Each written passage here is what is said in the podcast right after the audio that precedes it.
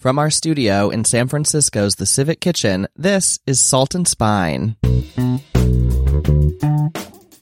I've heard anywhere from like 40,000 varieties of wheat. I mean, just as tomatoes, right? There's so many varieties of tomatoes and we didn't even know that.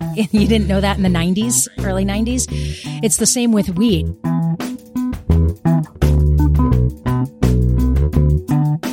Hi there, I'm Brian Hogan Stewart, and you're listening to Salt and Spine Stories Behind Cookbooks. Now, you just heard from today's guest, Ellen King. Ellen is the co owner and head baker at the Evanston, Illinois bakery, Hewn. We're talking with Ellen today about her first cookbook, Heritage Baking. Now, Heritage Baking, the book, relies on artisanal flours, which are becoming increasingly easier for home bakers to acquire. And it's filled with several dozen recipes for, yes, delicious breads, but also rolls, cookies, scones, coffee cake, and more. And for Ellen, it all starts with wheat. In today's episode, we're talking with Ellen about how using heritage grains can make baked goods more tolerable and enjoyable for those with gluten sensitivity, how her interest in history led her deeper into research on fresh local flours, and at the end, we're going to play a little pun filled bread game. Plus, we're talking with chef and author Deborah Reid about her recent piece for Eater.com on selling cookbooks in the age of Amazon. We've got a recipe for Ellen's heritage dark chocolate brownies, yum, and as always, we're chatting with Celia Sack at Omnivore Books. All of that this week on Salt and Spine. So let's head now to our studio inside the Civic Kitchen Cooking School in San Francisco, where Ellen King joined us to talk cookbooks. Hi, Ellen. How are you? Hi, Brian. Good. How are you? Good. Thanks so much for joining us on Salt and Spine. Well, thanks for meeting me early. Of course. um, we're so glad to have you, and we're here to talk about your first cookbook, Heritage Baking. So I want to start really early and start um, with a link that you've made to something in your past that ha- is connected to your baking and the way you bake today, um, which is a teacher you had in high school, um, a history teacher, right? I think her name was Mrs. Lee.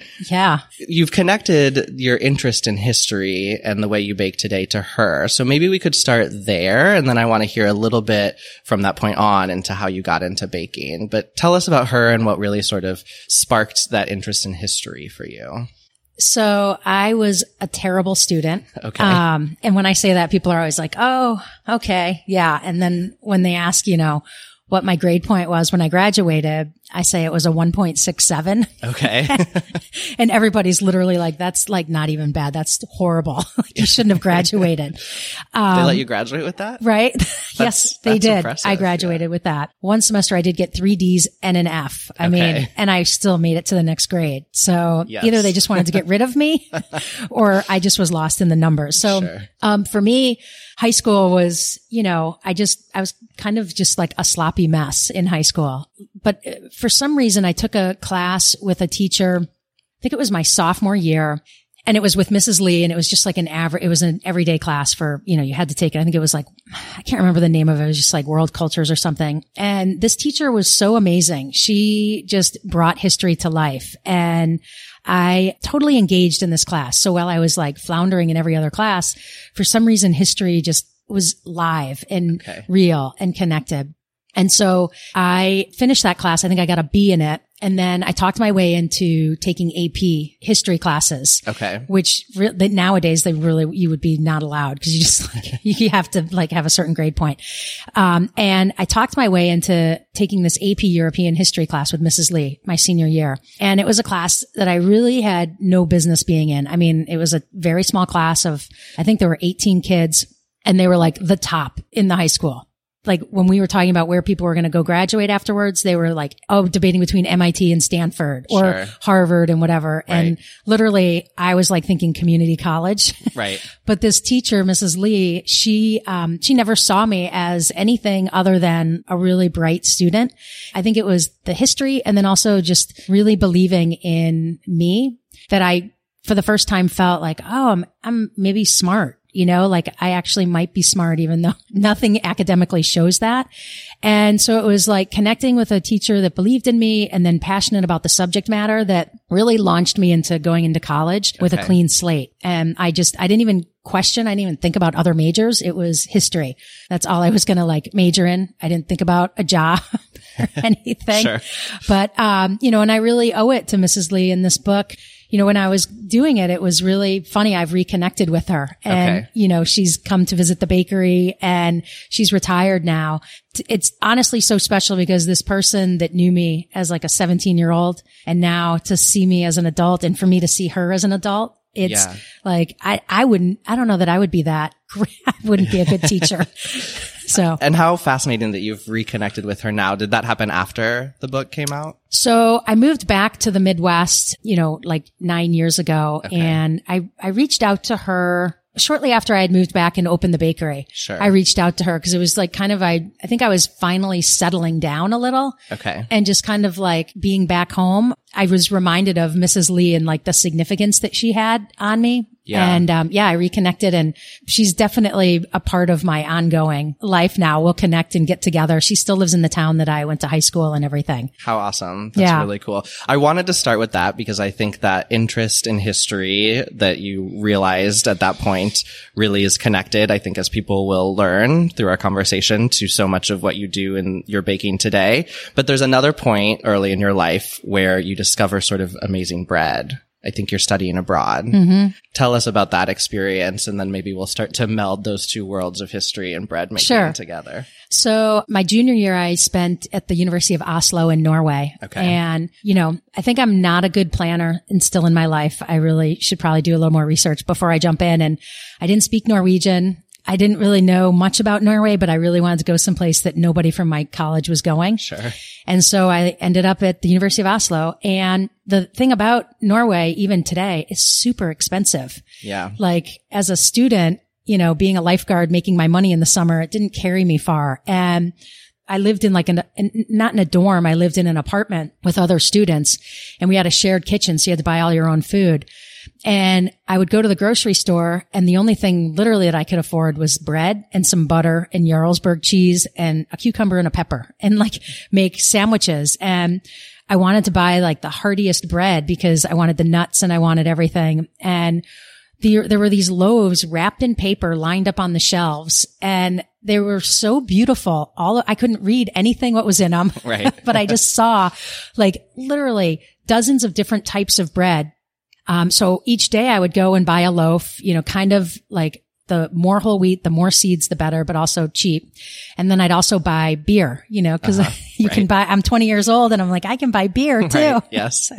And I bought beer and it's funny because, you know, I'd, I'd go to the checkout line, bread and beer. It'd be like, you know, 15 kroner or something.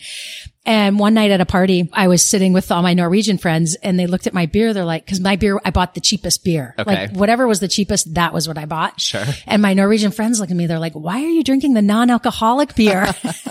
I was like, what? That's why it's cheap. They're like, yeah, beer is charged by the percent of alcohol. so like Carlsberg, Carlsberg or whatever, elephant beer was like super expensive. Right. But my non-alcoholic beer Right. is cheap. So, so anyhow, um, but, but bread was such a staple and eating super rustic rye and whole wheats and stuff that I'd never seen, you know, like in the, like gross, the Dominick's in Chicago, just, you know, it was like plastic wrapped bread of no flavor. And so it was really kind of my first exposure to grains and all that can be done with them. And let's condense the next part a little bit then, because I want to Yeah. spend some time talking about the book, but tell us how you go from, you know, your interest in history, your, you've tasted this really delicious bread. How do you end up opening a bakery? What sort of leads you to opening your bakery, which opens nine years ago, you said? Eight no, years ago? uh, six and a Six half, and a half, yeah, okay. years ago. Um, so I found myself after living in Seattle, moving to Chicago and I had a young son and I was literally just at home with my son while my partner went to work and I missed eating really good bread. I really wanted the bread that I had eaten in Seattle and in Europe. Uh-huh. And I just became obsessed with making bread. I couldn't get a job. Childcare was too expensive. Sure. And so I just became tunnel vision and my mom bought me tartine for Christmas one year. Yes. And that sparked it where I was like, I'm just going to read this book and I'm going to master it. And that's all I'm going to do. And spent probably six months just reading the book, reading every book I could. And then I started my bread club, an underground bread club. And tell us about the Underground Bread Club and, and how you were delivering some of these loaves of bread. Yeah. So I had, cause I wanted to get better, but I couldn't just like keep baking bread for my family. So I used my son. I pimped him out to like get customers at his preschool. Okay. And, uh, he's very, he's a very convincing salesperson. Yeah. And so a lot of the parents at the school, at his um, school that he was at, became my bread customers. So once a week, I'd send an email and I'd say, here are the breads I'm making. Have your order in by Wednesday and we'll deliver it by Friday. So Asher and I would load up because I would bike around the town a lot if it wasn't snowing. The Burley, he'd get buried with bread and then we'd go and, you know, it's the Midwest. So a lot of people still leave their doors unlocked too. Sure. And we'd show up at people's houses. We'd chart our path to school in the morning when I drop him and he'd run up to the door, walk in, grab the money, leave the bread and come back to the bike. And then he'd do the same at the school. He'd like put bread into kids' backpacks and take out the envelope. So that went on for, I don't know, awesome. maybe like three years. Okay. Yeah. So your mom bought you Tartine Bread, which is the cookbook by Chad Robertson of Tartine Bakery in San Francisco. And then you say you started to look at other cookbooks and baking books too. I think Tartine was probably pretty influential for you. Were there other books that were really key, other cookbooks or baking books that were really key for you in that time? So, you know, I, I mean, honestly, I, I read like, um, The Baker's Apprentice, Peter Reinhart's books. I read some of the French, it was like Breads of France. Okay. I can't remember who wrote that. So I read those just to try and understand all that I could. But honestly, it was Tartine's book Yeah. that really clicked with me because I just, I didn't want to use any instant yeast in anything. Right. And I wanted it to be like as pure and straightforward as possible. And I know some people read that and they're like, that is like a very long book, but it just completely resonated. So while I read a bunch of other cookbooks, that one was the one that really kind of was the launching pad for what I do. Sure. And so now you're here with your first book, which is Heritage Baking. So let's talk about what heritage baking means to you. So I, I know in your book you noted there's two sort of key elements that you consider for heritage baking, which is the use of heritage heirloom grains grown sustainably and the use of a natural sourdough style starter. So what sort of led you to want to bake in that way? Well, I think because, um, you know, I went to culinary school for savory. I was not a baker. So, and in Seattle, the school I went to, it was always driven by the ingredients and the chefs or, and the farmers. So it was always ingredient focused. And so when I was in the Midwest, you're from Iowa, you're Yes. surrounded by fields. I thought, you know what? I'm going to be able to get access to amazing wheat because they're everywhere, Right. farmers. And, um, and it didn't, it didn't dawn on me that I shouldn't know who my farmer was, you know, because in the culinary world, like, you know, all where your meat's coming from, your produce, Absolutely. but it was not common to know who's actually growing your grains. So I started literally being just kind of ignorant and naive and assumed that I just wasn't in the know of who was growing it. But really the, the economy for wheat was not set up for you to know who's growing it. So that kind of, as soon as we opened the bakery, I was always on a mission to work direct with farmers because I just, I, I didn't like, um, white flour. I didn't like roller mill flour. I just felt like it was a, it was sterile. There was like no soul to it. And so, uh, I was driven to connect with farmers. Now, when we talk about heritage wheat, can you explain how that's different for people who might not be as familiar with it than like ancient grains or than, um, like maybe some people might think it's pretty similar to like an alternative flour, like an almond meal or something. What is a, a heritage grain? Yeah, it, it is confusing because there there's no like textbook definition. So Okay. when I met with um, an agronomist and asked her about it, basically, a heritage wheat is anything that was um, an older variety that had not been essentially hybrid for like removing components, right? So like it was like it could still be a natural hybrid between two varieties that were growing without a lot of inputs, but it's basically when you start adding synthetic inputs to grow the wheat and you're growing a variety that's been gluten the amount of gluten has been increased. You have to add fertilizer, pesticides, insecticides, any sort of input. And it's also varieties that were grown before World War II. Cause kind of that's like the mark of delineation where anything before World War II, it was not being altered as significantly in a lab as opposed to just naturally selected by farmers. Right. People have been sel- selecting seeds, you know, for thousands of years for their traits, but it was when you started to, you know, really do it in a much more commercial setting and seed companies started taking over and farmers stopped saving their seeds. And you also have what's called like modern high, uh, modern heritage, which are old varieties that have been essentially put together. So like we work with some of those like Glenn variety of wheat. Um, and those are from old varieties that are hybrid to grow in different areas, but they're not reliant on growing with insecticides, pesticides, herbicides. Okay. And there's a lot of varieties of wheat, right? Like Yeah, we're I pretty mean- accustomed to what we just buy in all-purpose flour, perhaps. But Yeah, there's um I've heard anywhere from like 40,000 varieties of wheat. Okay. I mean just as tomatoes, right? There's Right. so many varieties of tomatoes and we didn't even know that. you Sure. didn't know that in the 90s, Right. early 90s.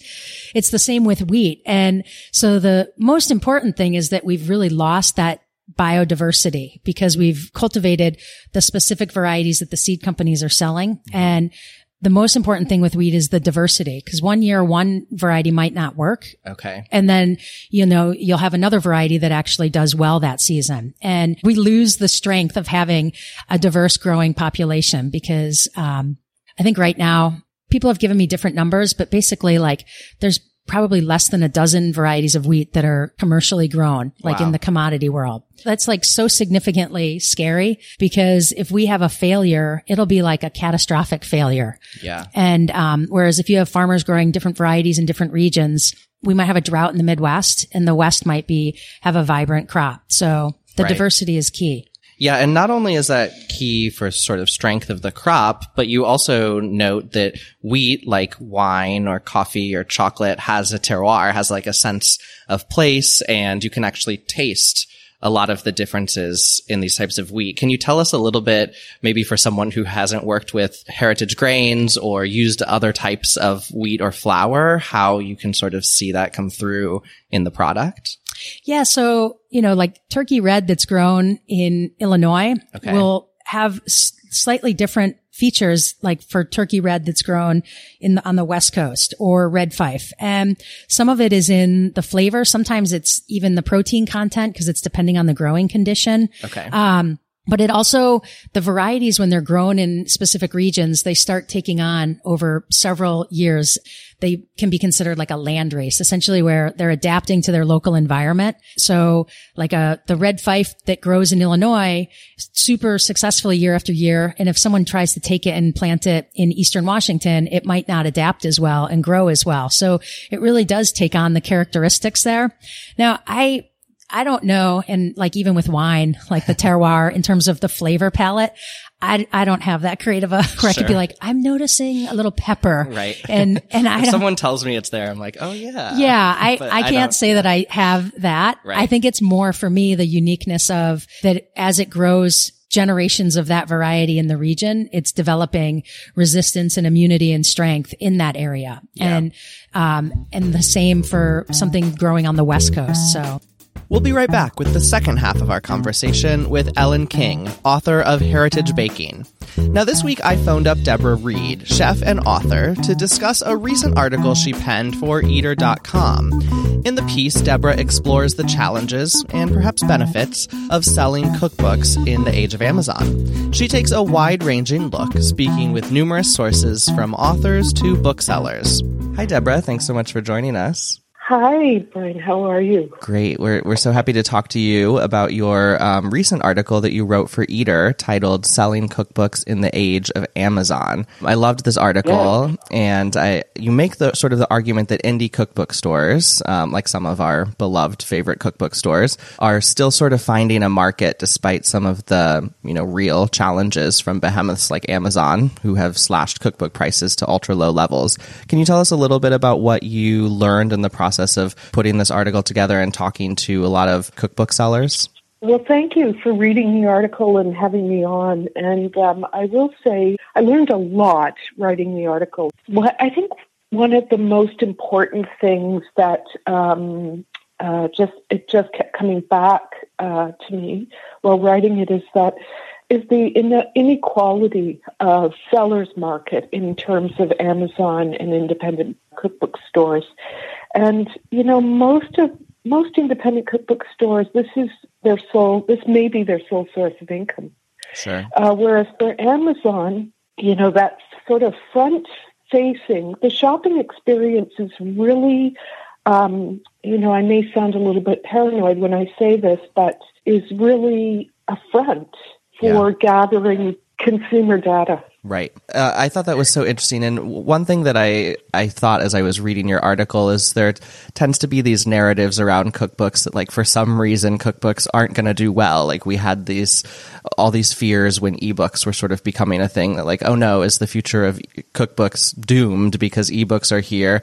It's sort of a similar worry with Amazon and what that means for independent bookstores.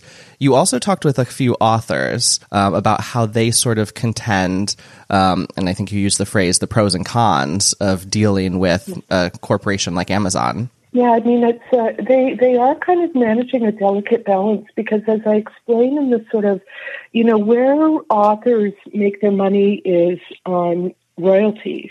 And so Amazon to a cookbook writer represents a kind of scale of sale that, you know, possibly no independent cookbook store would represent. So it's a kind After years of getting ripped off by big wireless providers, there's finally a better option. Mint Mobile is the affordable premium wireless service that you buy online, starting at just 15 bucks a month. By cutting out retail stores, Mint Mobile got rid of the crazy overhead costs so that you could score some sweet savings every month. To get your new wireless phone plan for just 15 bucks a month, go to mintmobile.com slash save. That's mintmobile.com slash save. because they have to strike an interesting balance between looking after the needs of small independent cookbook stores and the customers who shop there and the customers who shop through Amazon. And just in terms, going back to the royalty question, mm-hmm.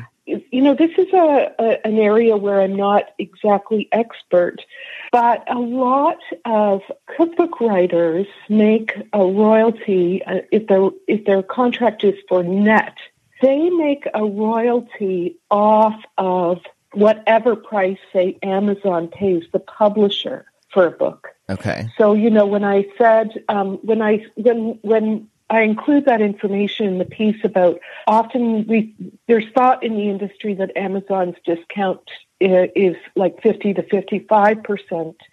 It means that writers would get a lower rate from sales on Amazon, but I think it's made up by scale.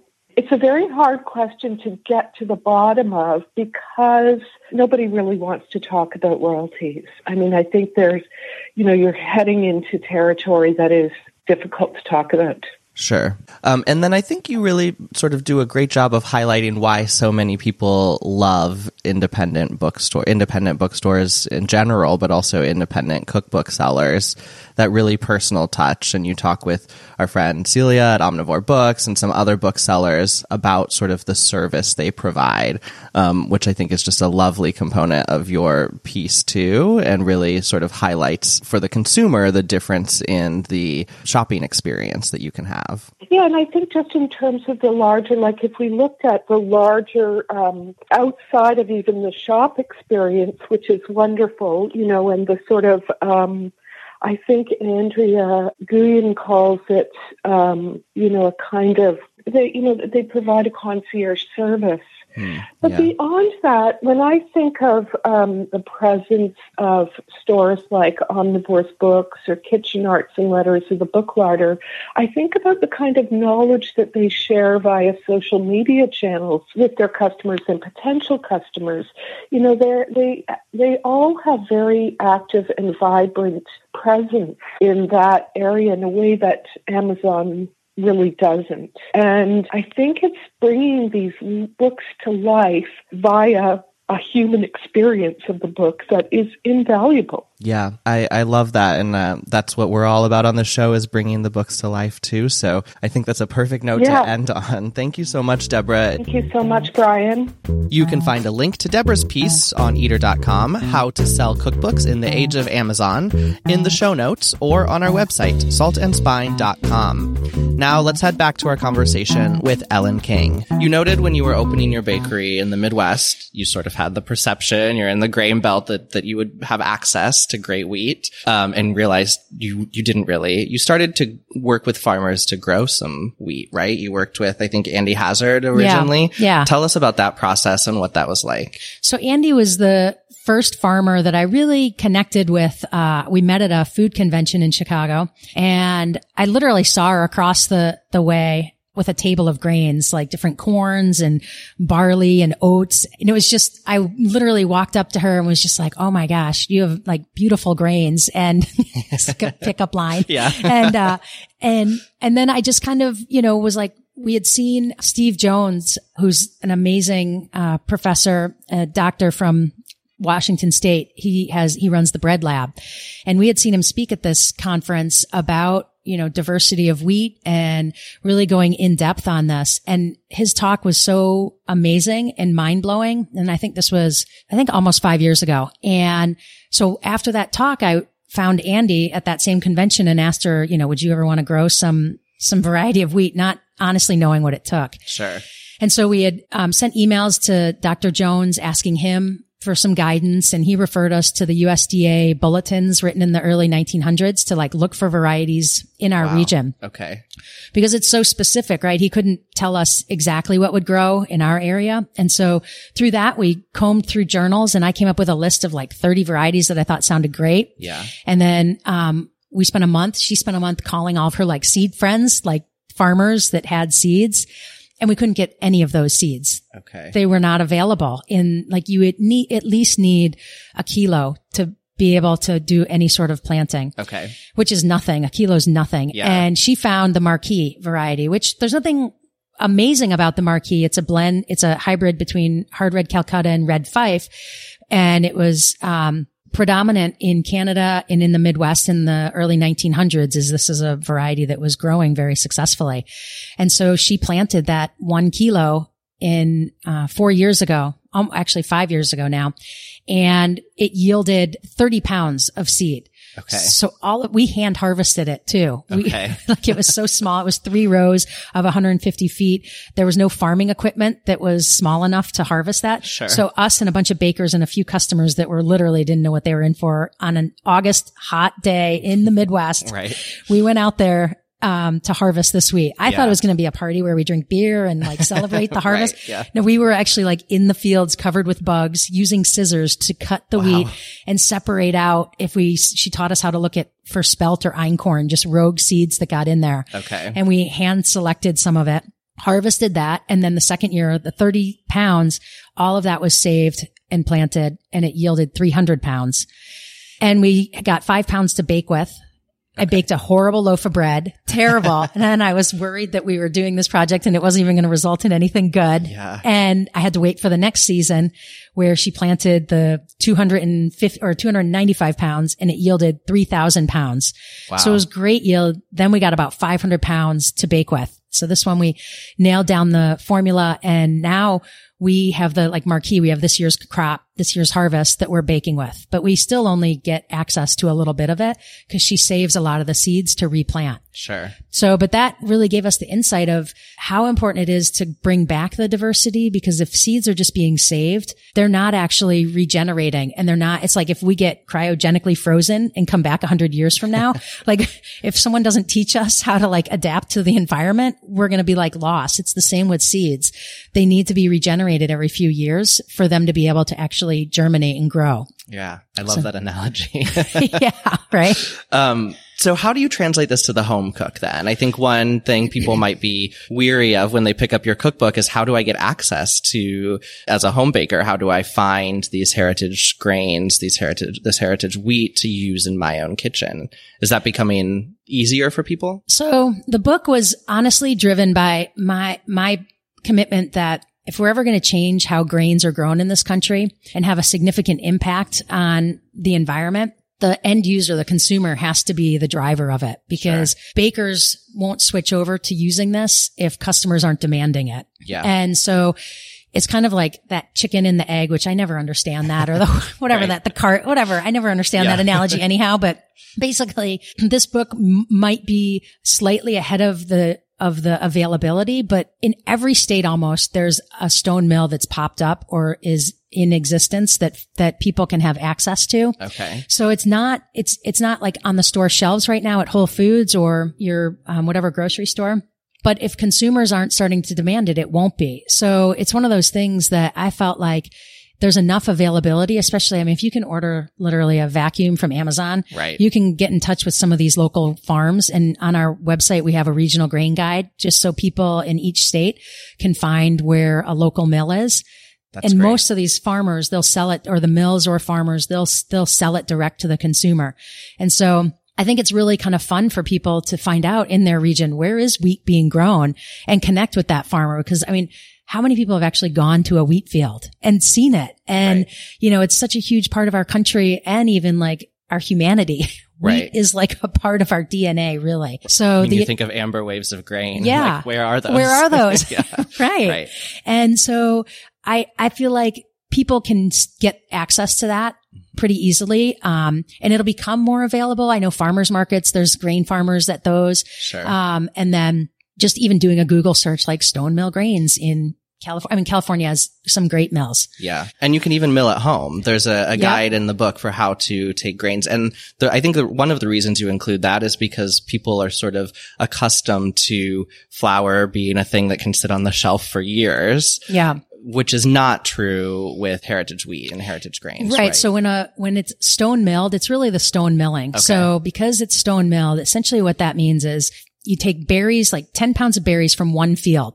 Take that, pour it into the hopper at the top of the of the stone mill, and then the mill grinds and it mills the berries complete, and it comes out at the other end whole wheat. That's Okay. everything in it. It's the jam, it's the germ, the bran, the endosperm, all the oils, Yep. and um, B vitamins. And it's those oils that the whole wheat, when it's stone milled, will actually go rancid after, I don't know. We like to, I mean, at our bakery, we get flour that's like a day from milling, Sure. but, um, you can have it, you could store it in your freezer. You can have it for, I don't know, anywhere from six to seven months before it goes rancid, depending on if your house is super hot or not. And yeah, we're used to having flour be a dead product where a roller mill essentially, it takes the, the berry and it has three separate chutes and it'll separate the bran, germ, and endosperm. And then the miller will reconstitute what they consider whole wheat. They'll put back together the bran, germ, and endosperm in certain percentages and then add vitamins to it because it's essentially lost a lot of its nutrients.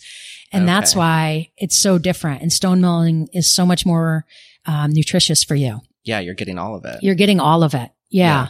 One thing I want to ask about that I know comes up a lot is gluten Mm-hmm. and gluten sensitivities or intolerance, which for some people is very real. Um, and for other people is, is maybe more of a lifestyle choice because of the way that gluten might make us feel physically. And you note in the book that actually some physicians will send people to your bakery who have gluten sensitivities because they can consume your bread. What is it about your bread and the way that you use heritage grains that makes it more agreeable for people who may have sensitivities to gluten. So we, there's two, two reasons why, and I'm not a doctor, so I want to make sure right. people don't like the, like Ellen King. I'm not a doctor, so Yeah. like talk to your doctor Right. and, you know, find a doctor that's an integrative medical, medical doctor because they're up on food. But, um, there's two components that make our, our, our breads different. One is the process. We use a starter. So everything gets a fermentation and the starter, the yeast is actually breaking gluten down slowly over time. But secondly is the flour that we use. So we're sourcing stone milled flour. We're also sourcing flour that doesn't have any um, residue, Roundup, insecticides, herbicides, pesticides. So Right. the thing I think that's most shocking, and I, I'll probably put like a target on my head, but um, when I started learning about flour, I learned that, you know, there's no GMO wheat, right? There's GMO corn and soybeans, but really Okay. what the GMO is, is it's modified to be able to be sprayed with Roundup and not die. And wheat, there isn't that. And in some ways it might, it might be better because what farmers do two weeks before harvest is they spray the crop, commercial wheat with Roundup because it kills the plant and it dries it so they can harvest it quicker and it'll be drier. And so when they take that to the elevator and to the mill, it's not getting cleaned or sprayed. It's getting milled and you're getting AXA, you're ingesting that Roundup, probably in higher concentrations and it's not tested for in terms of what the levels are. Okay. So I always wonder, like, is it essentially your body reacting to toxins that it's eating? Or is it, you know, the gluten? The gluten's been the target, but I don't know that that's the case. Right. So our flour that we use is free of that. And then our process.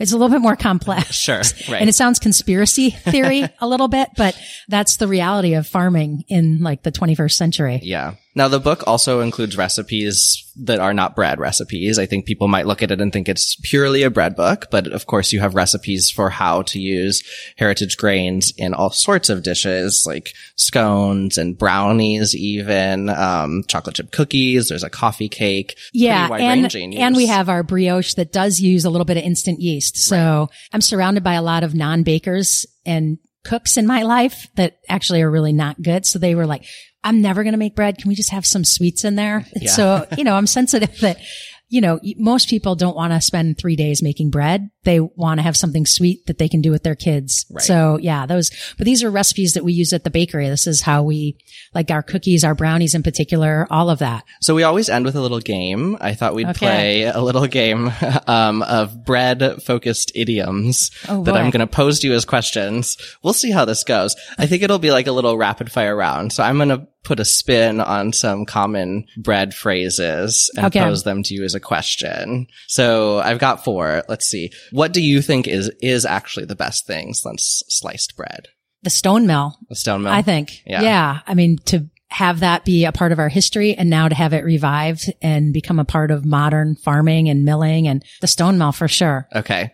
What do you have a half baked idea or concept that you always wish you would have gotten off the ground or that you always been tinkering with? Half baked. Uh, I mean, honestly, I have so many Yeah. half baked ideas, but, um, I mean, I always think that I'm just going to abandon everything and buy a farm on an island in Maine. Okay. And like sometimes that's my happy place, Okay. but that might be my half baked because I, I don't, that should never come to fruition. Right. Cause I think It's it would be really bad for me. Yeah. Yeah. Okay. Yeah. Um, who would you love to break bread with? Hmm, that's a tough one. You know, this is, I, I think one of the people would be like Harry Truman. Okay. I just find him just like an everyday man who inherited the presidency essentially and then was elected, but dealt with crazy, crazy stuff. But he came from very humble beginnings. I don't know. I, that's just who comes to mind. I mean, I'm going to leave here and be like, God, Harry Truman. That's who I said. I love it. But that's like, yeah, that's who I think I would want. I mean, he's a Midwestern guy who ran like a sundry shop and then found himself president of the United States right. and he never was supposed to. And FDR didn't even like him. So, Yeah. you know, yeah. That's great. Okay. Last one. Um, we're now heading into 2019, thinking about our country, the world, whatever you want to think about. Who is the real breadwinner of this year? That's a good one. You know, I, I think the real breadwinner, it's a conversation I've been having with people is the artisan that's not Hmm. doing something to make money. You have to make money to live, but it's somebody that's, it's like a, a blacksmith. It's the person that's like a janitor at your school. It's, and I call them an artisan because, you know, honestly, it's people that want to do an honest day work and get paid a living wage, but not become famous and well known. It's like, forget Instagram, Facebook, our two minute celebrity. It's the people that find their passion and do it really, really well and just want to like aspire to feed their family and be good people. I think that's the breadwinner to me. Yeah. I couldn't think of a better answer. That's great. Yeah. well, thank you so much for joining us, Ellen. This was so much fun. Oh, thank you. This was great. And we're headed now to Omnivore Books in San Francisco, where I'm chatting with Celia Sack in this week's From the Vault. Hi, Celia. How are you? Hello, Brian. I'm doing well. Great. So we just sat down with Ellen King to talk about her book, Heritage Baking, and I'm hoping you have some things to share. Well, actually, I have a very funny personal story. Oh, if excellent. You don't mind. Of course. it has not much to do with the food.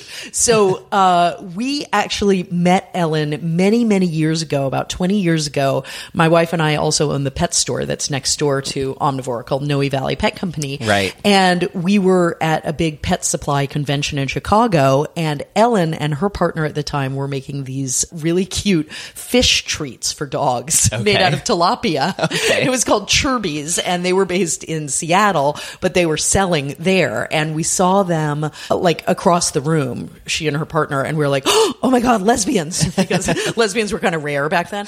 And so we were really excited to see other lesbians. So we ran over to them and introduced ourselves and ended up becoming friendly with them. Yeah. And they came out and visited us in San Francisco once and saw our store. And we bought from them for years. And then we sort of lost touch. And then flash forward to this year, I got contacted by the PR person who said, you know, this woman, Ellen King, wants to come and give a talk at your store. She's got a really renowned bakery in uh, Evanston. And also she happens to know you. And it's like, wait, that name is really familiar. right. so I was so thrilled to have her book and also to see her again because we hit it off like we like no time had gone by at all. I course. just adore her and the integrity that she put into the tilapia Yes. treat thing.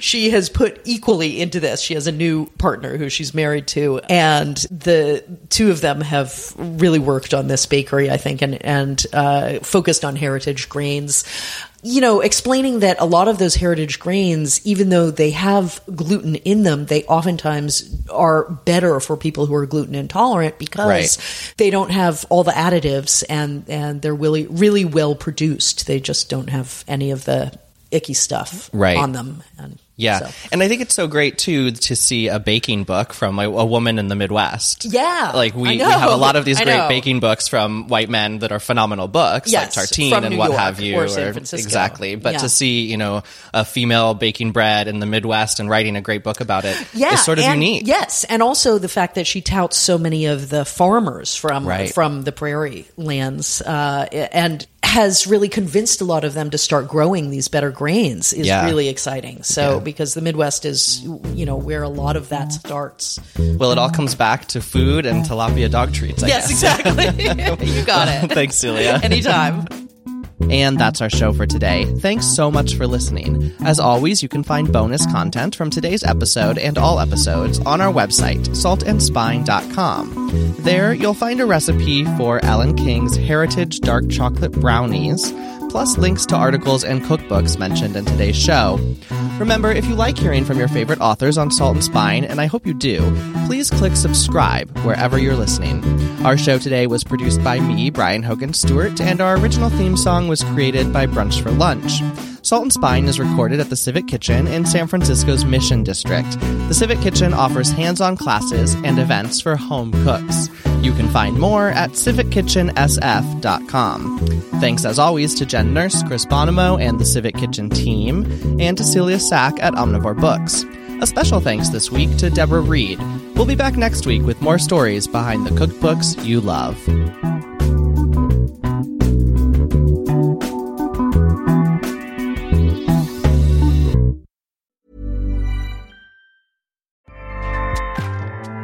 ACAST powers the world's best podcasts. Here's a show that we recommend.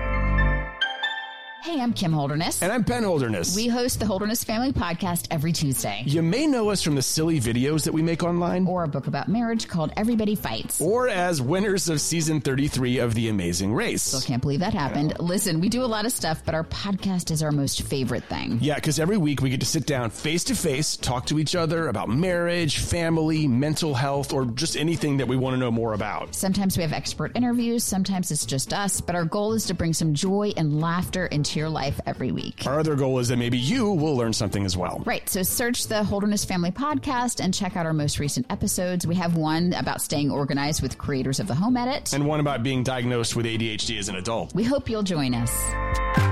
ACAST helps creators launch, grow, and monetize their podcasts everywhere. ACAST.com.